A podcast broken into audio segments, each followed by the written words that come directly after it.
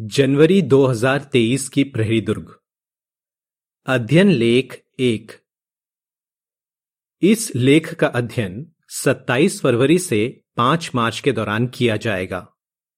विषय, भरोसा रखिए कि परमेश्वर के वचन में लिखी हर एक बात सच्ची है। ये लेख भजन 119 के 160 पर आधारित है। जो सन 2023 का सालाना वचन भी है। वहाँ लिखा है, तेरे वचन में लिखी हर एक बात सच्ची है। गीत छियानवे, यह की पवित्र किताब एक खजाना। एक झलक। 2023 का सालाना वचन पढ़ने से हमारा इस बात पर भरोसा बढ़ जाएगा कि बाइबल परमेश्वर का वचन है। ये भजन 119 के 160 से लिया गया है, जहाँ लिखा है, तेरे वचन में लिखी हर एक बात सच्ची है। आप भी ज़रूर इस बात को मानते होंगे। पर आज कई लोगों को बाइबल और इसमें लिखी बातों पर भरोसा करना मुश्किल लगता है। इस लेख में हम ऐसी तीन बातों पर ध्यान देंगे, जो हम दूसरों को बता सकते हैं, ताकि उन्हें भी यकीन हो जाए कि बाइबल पर भरोसा किया जा सकता है और इसमें दी सलाह मानने से फ़ायदा होता है।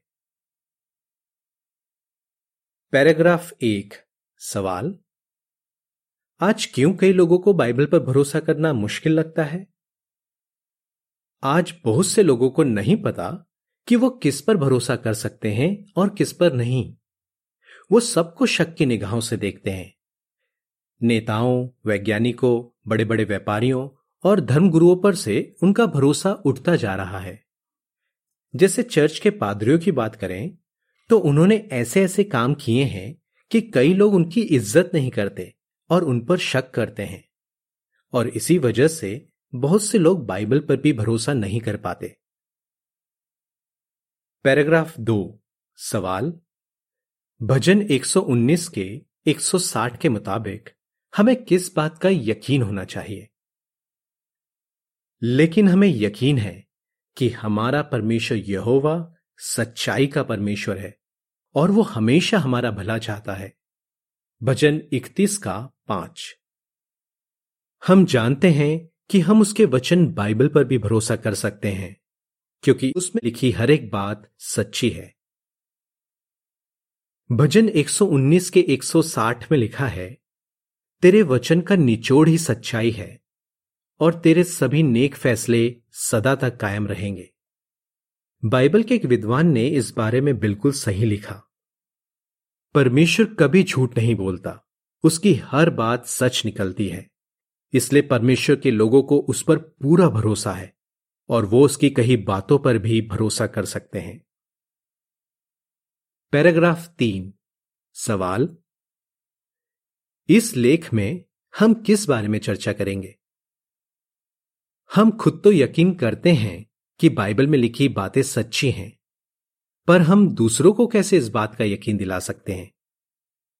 आइए ऐसी तीन बातों पर ध्यान दें, जिनसे यह साफ़ हो जाता है कि हम बाइबल पर भरोसा कर सकते हैं।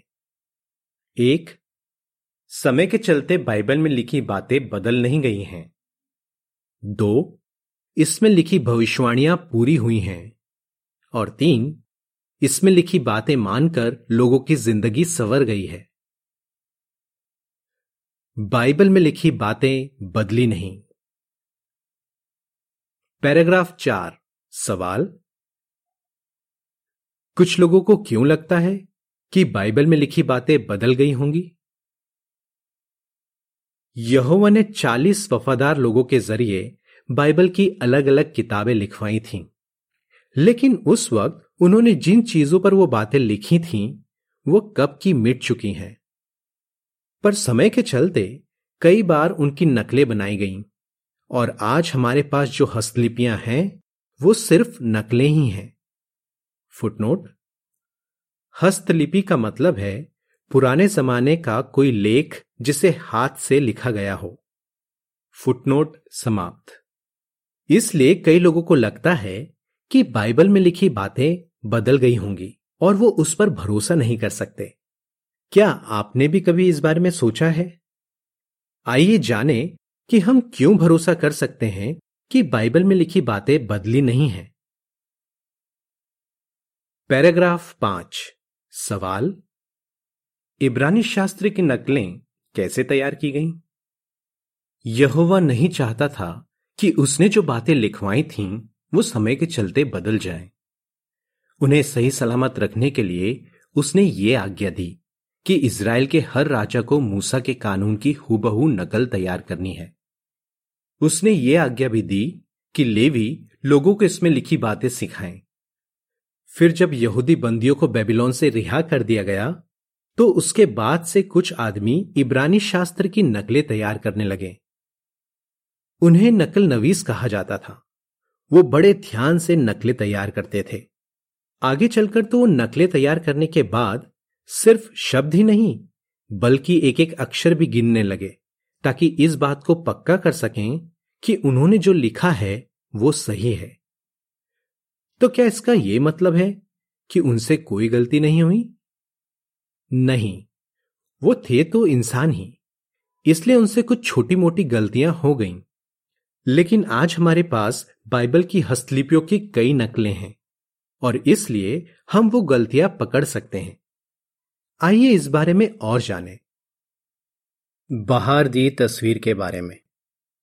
नकल नवीस बड़े ध्यान से इब्रानी शास्त्र की नकलें तैयार करते थे और इस बात का पूरा ध्यान रखते थे कि उन्होंने जो नकल तैयार की है, वो बिल्कुल सही हो।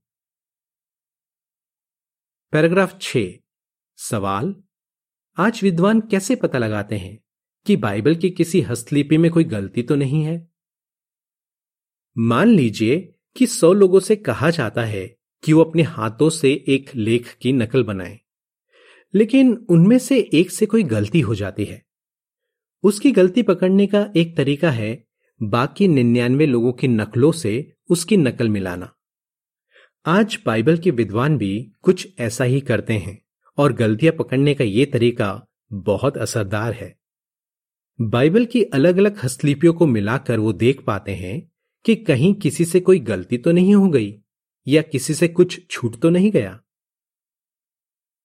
पैराग्राफ सात, सवाल, हम क्यों कह सकते हैं कि नकल नवीस बहुत ध्यान से नकलें बनाते थे? इन हस्तलिपियों की कई बार नकलें तैयार की गईं, इसलिए शायद कुछ लोगों को लगे कि समय के चलते इनमें लिखी बातें बदल दी गई होंगी।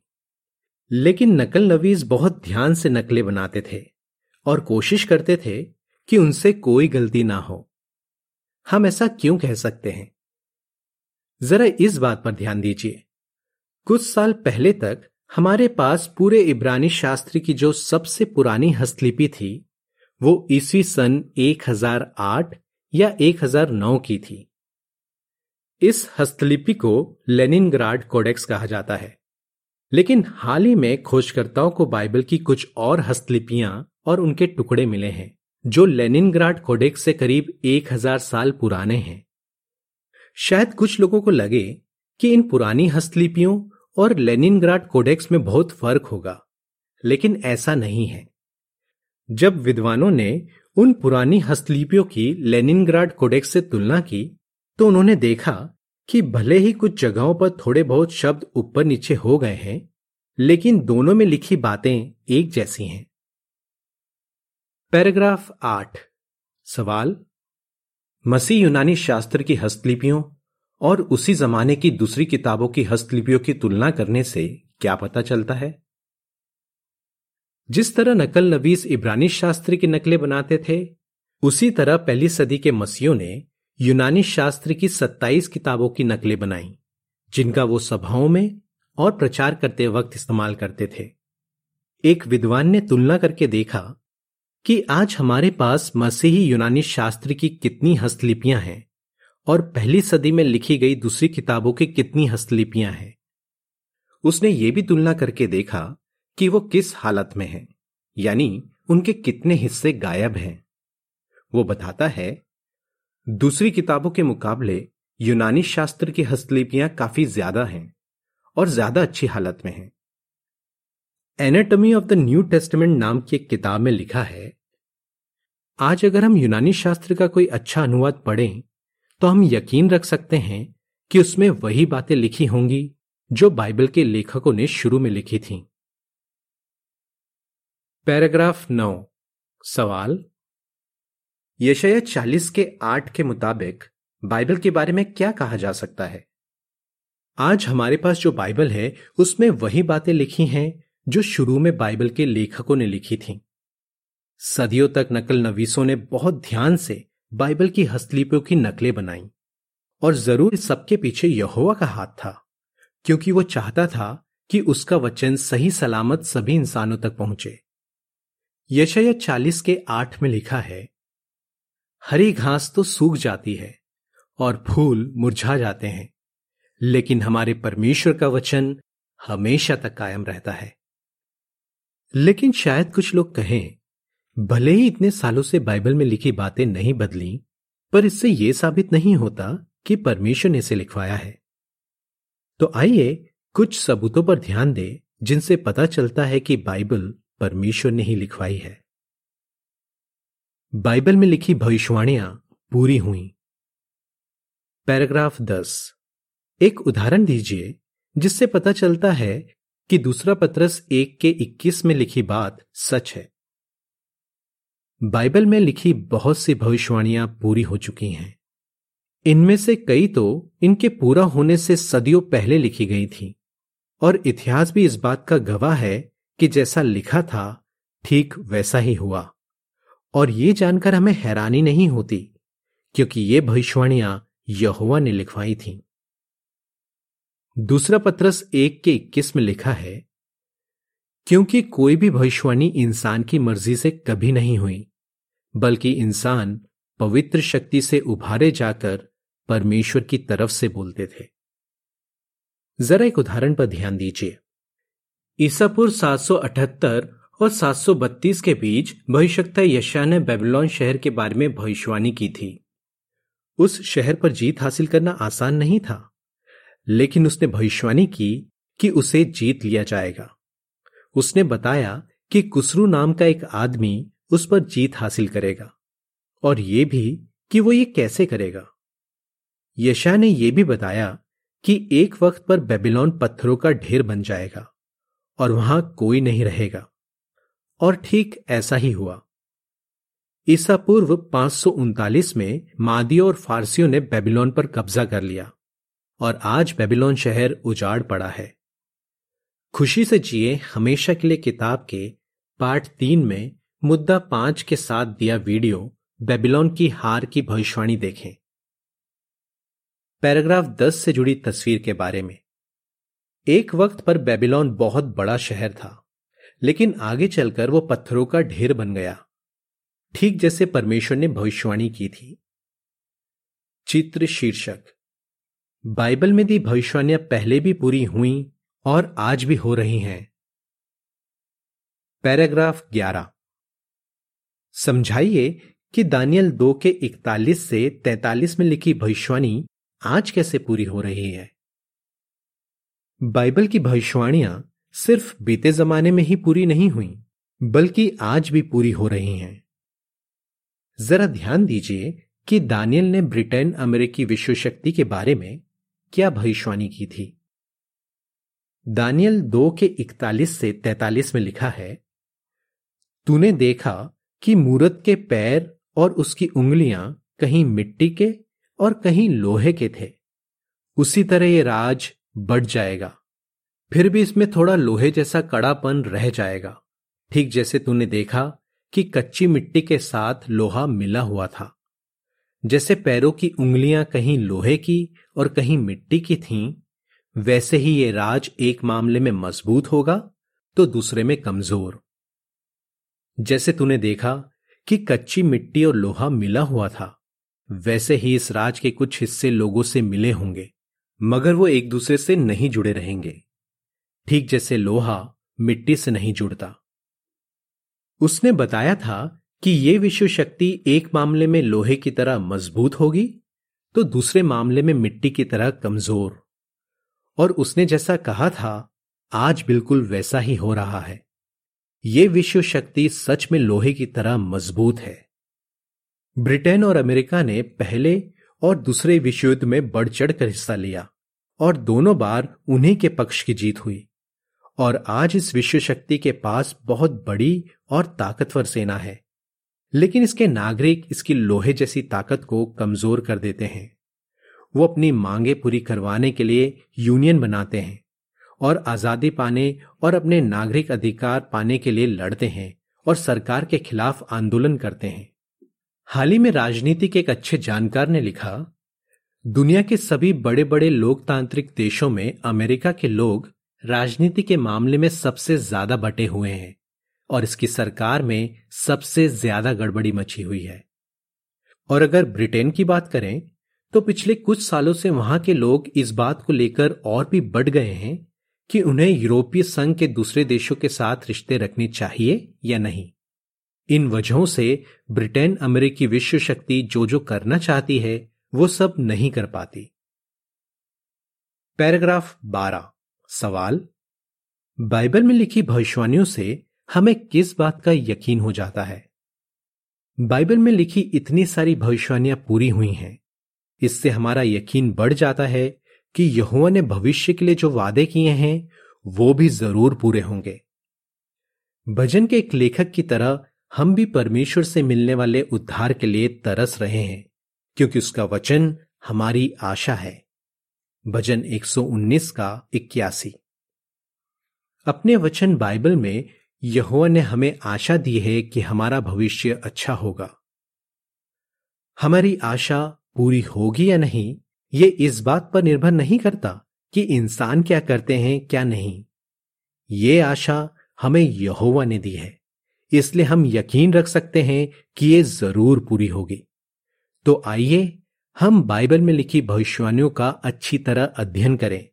इससे हमारा भरोसा बढ़ जाएगा कि बाइबल में लिखी बातें सच्ची हैं। बाइबल में दी सलाह फ़ायदेमंद है। पैराग्राफ तेरह। सवाल? भजन 119 के छियासठ और 138 के मुताबिक हम और किस वजह से बाइबल पर भरोसा कर सकते हैं? हम इसलिए भी बाइबल में लिखी बातों पर भरोसा कर सकते हैं, क्योंकि इन्हें मानकर आज बहुत से लोगों को फ़ायदा हो रहा है। भजन 119 के छियासठ में लिखा है, मुझे समझदारी से काम लेना और ज्ञान की बातें सिखा, क्योंकि मैंने तेरी आज्ञाओं पर भरोसा रखा है। और 138 में लिखा है, तू जो हिदायतें याद दिलाता है, वो नेक है, पूरी तरह भरोसेमंद है। जैसे ऐसे कई पति पत्नी थे जो तलाक लेने की सोच रहे थे।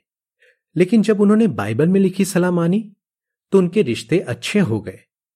अब उनके घर में एक अच्छा माहौल है। वो अपने बच्चों की बहुत अच्छे से परवरिश कर पा रहे हैं और घर में सब एक दूसरे से बहुत प्यार करते हैं। पैराग्राफ चौदह। एक उदाहरण दीजिए, जिससे पता चलता है कि बाइबल में लिखी सलाह मानने से लोगों की ज़िंदगी बदल सकती है। बाइबल में दी सलाह मानने से बड़े से बड़े अपराधी भी बदल गए हैं। जैक के साथ भी ऐसा ही हुआ। वो जेल में कैद था। उसे और कुछ दूसरे कैदियों को मौत की सजा सुनाई गई थी और उन सब में वो सबसे ज़्यादा खुंखार था। एक दिन कुछ भाई जेल में बाइबल अध्ययन चला रहे थे। जैक भी वहाँ जाकर बैठ गया और सुनने लगा। उन भाइयों का व्यवहार देखकर जैक को इतना अच्छा लगा कि उसने भी अध्ययन करना शुरू कर दिया। जैक बाइबल से जो बातें सीख रहा था, उन्हें मानने लगा और धीरे धीरे एक अच्छा इंसान बन गया और सबके साथ अच्छा व्यवहार करने लगा। कुछ समय बाद जैक एक प्रचारक बन गया और फिर उसने बपतिस्मा ले लिया। वो दूसरे कैदियों को बहुत जोश से परमेश्वर के राज के बारे में बताता था। और उसने कम से कम चार लोगों का बाइबल अध्ययन कराया। जिस दिन जैक को मौत की सजा दी जानी थी, उस दिन तक वो बिल्कुल बदल चुका था। उसके एक वकील ने कहा, बीस साल पहले मैं जिस जैक को जानता था, ये वो जैक नहीं है। यहुआ के साक्ष्यों ने उसे जो बातें सिखाई, उनकी वजह से वो पूरी तरह बदल गया है। जैक की सजा तो नहीं बदल गई, लेकिन इस किस्से से हमारा यह भरोसा बढ़ जाता है कि बाइबल की सलाह फ़ायदेमंद है और इसे मानने से एक इंसान की ज़िंदगी बदल सकती है। पैराग्राफ पंद्रह। सवाल। बाइबल की सच्चाइयाँ मानने की वजह से आज यहुआ के लोग कैसे दुनिया के लोगों से अलग हैं? आज जहाँ दुनिया राजनीति, अमीरी गरीबी रंग रूप और जातपात की वजह से बटी हुई है, वहीं यहुआ के लोगों के बीच शांति और एकता है। क्योंकि वो बाइबल में लिखी बातें मानते हैं। ये बात अफ्रीका के रहने वाले जॉन को बहुत अच्छी लगी। जब उसके देश में गृह युद्ध छिड़ गया तो वो सेना में भर्ती हो गया। लेकिन कुछ समय बाद वो एक दूसरे देश भाग गया। वहाँ वो यहुआ के साक्षियों से मिला। जॉन बताता है, जो लोग सच्चे धर्म को मानते हैं, वो राजनीति में हिस्सा नहीं लेते। उनके बीच एकता होती है और वो एक दूसरे से सच्चा प्यार करते हैं। पहले मैं अपने देश के लिए जीता था और उसके लिए मर मिटने को तैयार था। लेकिन जब मैंने बाइबल की सच्चाइयाँ सीखी तो मैंने ठान लिया कि मैं यहुआ के लिए जीऊँगा और उसे अपनी ज़िंदगी समर्पित करूँगा। जॉन पूरी तरह बदल गया। अब वो दूसरे देश या जाति के लोगों से लड़ाई नहीं करता, बल्कि हर किसी को बाइबल में दिया शांति का संदेश सुनाता है। सच में, बाइबल में दी सलाह हर देश और जाति के लोगों के लिए फ़ायदेमंद है। ये एक और सबूत है कि हम बाइबल पर पूरा भरोसा कर सकते हैं। पैराग्राफ पंद्रह से जुड़ी तस्वीर के बारे में। एक जवान आदमी जो पहले युद्धों में दूसरों से लड़ता था, बाइबल पढ़कर शांति से जीना सीखता है और दूसरों को भी इस बारे में बताता है। चित्र शीर्षक। बाइबल में दी सलाह मानकर अलग अलग जगहों के लोग खुद को बदल पाए हैं। परमेश्वर के वचन में लिखी बातों पर भरोसा रखिए। पैराग्राफ 16 सवाल, हमें परमेश्वर के वचन पर पूरा भरोसा क्यों रखना चाहिए? ये दुनिया बद से बदतर होती जा रही है, इसलिए हमारे लिए परमेश्वर के वचन पर भरोसा रखना मुश्किल हो सकता है। लोग शायद ऐसी ऐसी बातें कहें जिस वजह से हमें लगने लगे कि पता नहीं बाइबल में लिखी बातें सच है भी या नहीं। या फिर शायद हम सोचने लगे, क्या यहुआ सच में विश्वास योग्य और बुद्धिमान दास के ज़रिए हमें निर्देश दे रहा है?